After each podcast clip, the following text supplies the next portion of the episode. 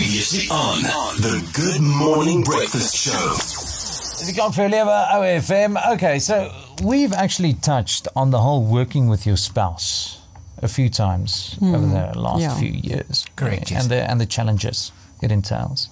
But clearly, working with a sibling also comes with challenges. I haven't asked you yet. You have a brother, Yes. no? Would you be able to, you know, graft with him, go to war with him, work alongside him? We actually we actually did for a, for a bit a while back, and Okay. our personalities are just too different. It didn't work so well. Okay, so did you guys have fights or, or No, we just het no, net nie different, nie, no, no difference in opinion, and you know, like it just didn't. Our visions weren't the same. ah Yeah. okay okay so so also then comes down to to creative differences Yes. okay and you Yeah, no, my sister and I could never work together. Really? It just wouldn't work. We'd, we'd clash at every. We're both Tauruses, so we're both extraordinarily stubborn people who always Taurus? think that they're right. Yeah. No, not like go visit countries and things. Not tourist, Tauruses. and oh star sign. Taurus Ja, oh ja. as in the star sign yes. Yesterday yes. ek dog julle was almal hier op 'n vakansievisa No, no, no. Ja. And and the key mark of a Taurus is that Tauruses are very stubborn. We're both extraordinarily stubborn, uh, very heavily opinionated, and but I'm also of a time, Taurus and you and I work Yeah, but see, we're not siblings like that. Um, I always thought of you as my brother Sam but okay it's fine it was weird do you see? like- Do you see? This is how it starts, and then, and then it snowballs. but but quickly imagine not only working with your brother but but sharing a stage with him because that's the the situation Droom syndrome is currently in Kyle and Kirsten. Kirsten het het julle al ooit 'n massive fight gehad terwyl julle op toer was? Soos ek nou geluister na julle gesprek, voel ek nou so 'n bietjie awkward. Uh, o is julle heilige gewees om 'n fight te hê? Okay sorry. So soms moet ek sê is, um, ons is bietjie weird in daai manier dat ek dink ek en my boetie is albei baie aligned nou weer met ons visions. Ons het al ons fair share van van irritasies gehad, maar ek dink jog ek sal nie sê wat 'n fight het nie, maar dit jy kan. Ja, nee, ek sê soos dat gefight of mekaar lelik begin slaan of soek nie. Net wat bietjie geïrriteerd raak of wat ek bietjie geïrriteerd raak. Um, maar ja, verder is actually baie rustig. Dis actually kan weer dat ons goed terug. Dis droom se droom op die klank vir jou lewe OFM and and then uh, another thing that's interesting for me about droom syndrome is not only that it's that it's two brothers because usually if you take a look at like Raf formerly known as bottomless coffee it's it's a husband and wife. Dis dis gewoonlik 'n man en vrou dis bitter min wat daar wat daar broers die enigste band waaraan ek kan dink waar nog broers betrokke is in Suid-Afrika is Spoegwolf nê? Nee? maar Ongeweer. Ja, ja, maar dit is nog 'n 'n weird dinamika ook, nê, nee, want is julle dan net heeltyd soos in in show mode? Bly julle ook saam? Hoe hoe werk dit? Het julle maar net elke aand van julle lewe terwyl julle groot geword het band practice gehad? Like wat wat is die dinamika daarvan? So ek ek die eerste deel antwoord dan kan Kyle die tweede deel. Ek het al gesê ek moet hom ook 'n kans gee om te praat anders eh Dis fight julle alweer. Classic siblings. um, maar ja, kyk ons bly nou nie meer saam nie. Ek het uitgetrek so rukkie na skool. Maar ons sien nou mekaar natuurlik weekliks by die gigs en shows ook, maar ons sal baie keer in die week ek maar daar gaan kuier en dan hom 'n bietjie help met skool of ons sal normale boetie tipe goed doen en bietjie movies gaan kyk en sulke tipe dinge. Wag. So, Wow, ek dink wow, ons het, wow, wow, wow, wow. Kirsten, you just mentioned dat jy jy sal hom nog gaan help met goed van skool. Kyle, is jy nog in die skool? Yes, ek ek is op die oomblik nog 15 jaar oud en What? Hang on, just a What? second. Okay, so just to bring you up to speed, né? If if you don't know drum syndrome. Hey sonneblom, ek Ja. wag vir jou tot die da, da, da. That's them. Okay, Carl, jy hoef my Ja, sê jy's living- 15. ja, ek is 15. Toe ons uitsondering gerekord het, actually was ek 14. So Hang. They're living every high school kid's dream. You know, Okay, I'm well- going to start a band Yeah. in my parents' garage. wow. Well, okay. This is this is this is crazy. Het jy enige fans by die skool wat soos na 'n kort pouse na jou toe kom en gaan, "Hey Kyle, love you band, sal jy gou gou my handboek vir my teken?" Mense sal dink daar is, nee, maar dit is regtig nie. Ek dit is eintlik die letterlik opposite. Dit is meer 'n boks in die maag of iets. Oh, really?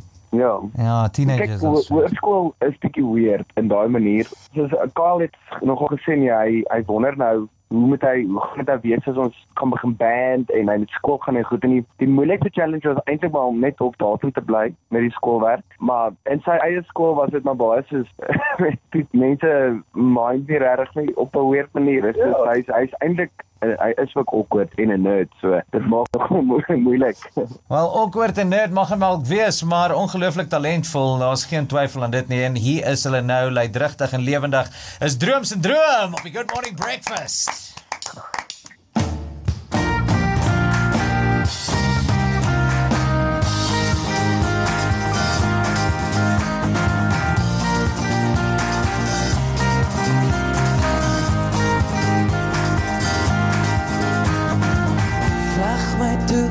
Sonskyn, somer sonnaand.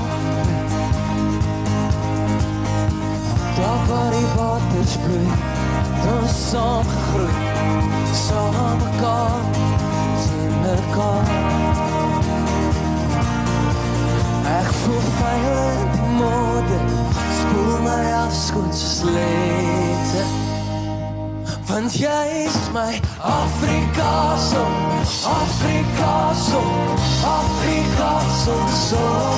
Sak jy is my Afrika son, Afrika son, Afrika son son.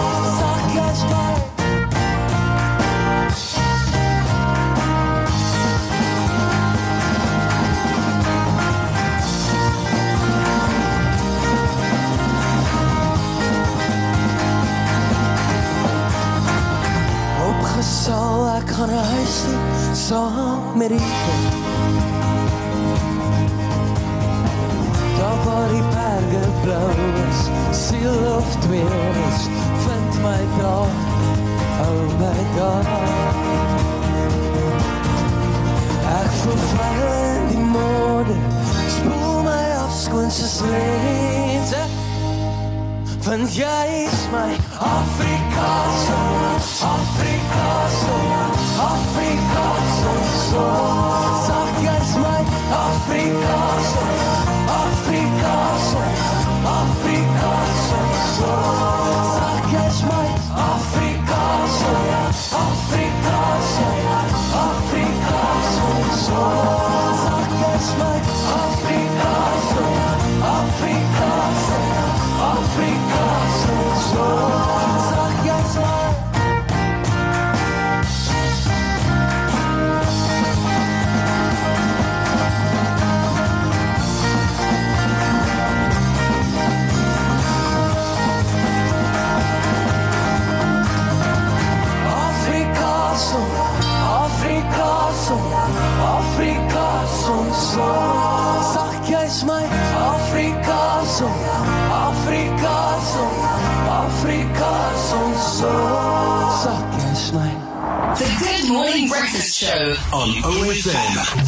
sound of your life. We are back. It's the sound of your life, OFM, and here they are, live and loud. It's more music Friday. Dis Droom se droom.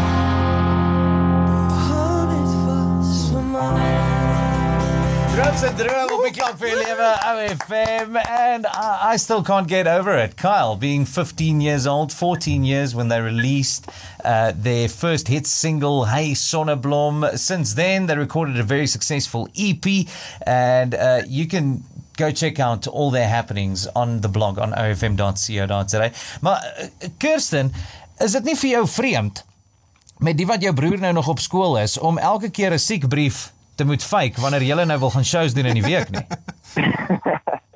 Maar ek sien Karel nogal as as 'n gelys van my sy nou weet ek nie of ek myself die verkleineer hier nie maar I guess dit is dit is my nogal weer om te dink hy's nog op skool want mentally is ek en hy nogal baie jy weet hy hy's baie volwasse en dit die feit dat hy langer en cooler en mooier en alles wat ek is maak dit ook nogal intimiderend eintlik tot op 'n way want hy het letterlik alles in die gene pool gekry. so ja, definitief iets om aan gewoon te raak. Kyle en Kirsten van Drooms en Droom op die klank vir jou lewe OFM. He's 15, right? Ja.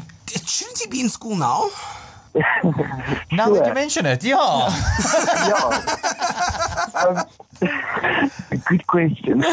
maar um, so ons eintlik hierdie jaar nog 'n moeilike choice gemaak en um, ek gaan nou daarmee sê ons het hom uit die skool uitgehaal, nê. Kaal gaan nie daai ou wees nie, maar hy het wel begin met homeschooling sodat hy actually kan fokus op akademie en nie konstant nie by die skool is nie en moeg is en goed. Dit is hierdie jaar is dit 'n aansienlike ander plan wat ek dink vir ons voorlê. So ons gaan nou sien hoe gaan dit, maar so far so good. Well, um, the, the Ja, other maar- thing, Sam, now that you mentioned with shouldn't he be in school? Also, julle doen baie shows in, jy weet, kroe en pubs en daai tipe van goedjies. nee? The last time I, you know, Checked. checked whilst entering my local watering hole, there's usually a sign that says no under 18s. No, under allowed." 18s. Ja. Hoe werk um, hulle om daai enie? McLovin.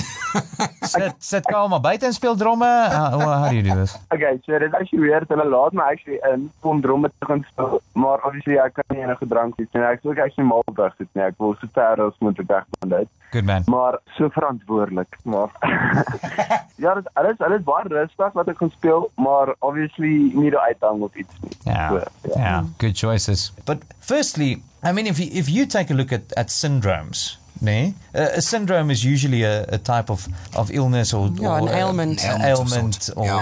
of sort. 'n Droomsindroom is nie die slegste een om te hê nie. Wat is dit? Is die is die hoof, jy weet, neeweffek van 'n droomsindroom maar soos uh, daydreaming? Waar waar is dit? Wat is dit? Kyk, ons het actually baie baie doelbewus probeer soek agter 'n goeie band. En ons het baie lank gevat om een te kies. Ons was 'n hele rukkie net Kirsten en Kyle, maar dit het nou nie so nice ring toe gehad nie. Um en toe het Nee. ons op die ouene gekom op die woord droom en dit was vir ons nogal baie cool. En ek dink dit was so 'n kind of 'n spontaneous thing wat net gebeur het is dat ons syndroom toe ook gekry het. Ons het toe die definisie gaan opsoek want ek het dit tog gelaaid. Dit klink so 'n bietjie alternative in 'n sense. Dit is nogal 'n mean sterk woord. Hy het actually twee definitions en die tweede ene is um ek het dit nog gaan memorize vir hierdie rede. Dit is 'n characteristic combination of opinions, emotions. Dit het vir ons nogal baie mooi vasgevang dat dit is vir ons om te droom is nie net soos 'n hobby of um jy weet uh, ons like dit ek weet nie vir money of whatever nie. Ons ons wil droom om ander mense aan te steek en hulle letterlik saam met ons te laat droom en um happy te maak. Dit was nogal vir ons baie cool en ek dink as jy mens die syndroom in jou DNA het, is dit nog 'n baie cool expression. I like that. Yeah. Die is hulle weer leidregtig en lewendig. Dis Drooms en Droom op More Music Friday.